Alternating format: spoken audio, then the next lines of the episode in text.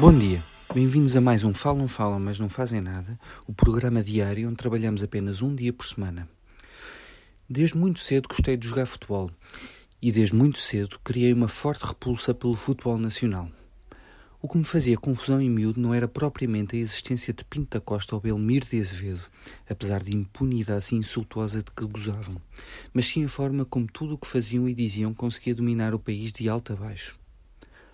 Como qualquer outro miúdo, os meus amigos de infância eram colegas de escola, primos e primas, dos quais tinha muitos. Quase todos eram adeptos deste ou daquele clube e definiam a sua pertença de forma que já na altura me parecia francamente estúpida. Consegui nunca meter um pé num estádio para ver um jogo, mas participava nos rituais de debate no pátio da escola com o conhecimento suficiente, apesar do futebol nacional ser francamente aborrecido e de fraca qualidade, o que não parecia diminuir o entusiasmo destes meus amigos que a cada ano que passava se entregavam mais à histeria futebolística.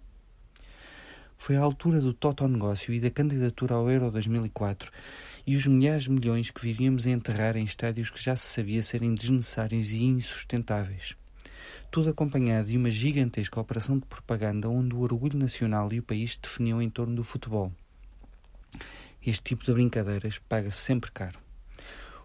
O que aconteceu na última semana confirma apenas que pouco mudou continua a não haver um menor distanciamento crítico, seja de responsáveis de Estado, seja da própria comunicação social, seja de quase todos os colunistas nos jornais que se desdobram nas teses mais rebuscadas para continuar a defender o peso insustentável do futebol na sociedade portuguesa.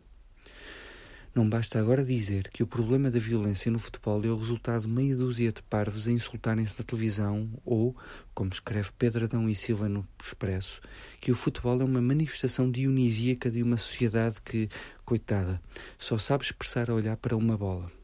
Ou ainda, como repete Daniel Oliveira, que o futebol é uma espécie de paixão tribal livre de qualquer razão, como se o fanatismo violento das claques não bebesse exatamente a mesma fonte que a paixão futebolística, supostamente pacífica, com que as famílias acompanham a bola. Isto porque, também não se cansam de repetir, o futebol tem de voltar a ser um espetáculo para a família. Mais hilariante são as manadas de pessoas muito sérias que subitamente exigem ética no futebol por entre frases como o clube não merece isto, enquanto propõe Miguel Galvas para dirigir a banda. Mas o mais revelador é a frase Portugal não merece isto, como se o clube definisse o país. É que precisamente o problema não está na suposta potência mágica do futebol, a tal paixão, mas precisamente na forma como se tornou na estrutura moral e ética de todo o país. Não é uma paixão, é um problema ideológico. Não sei quando é que um jogo se assumiu como o superego nacional, mas já estava na altura de nos deixarmos desta infantilidade e metermos a bola na garagem.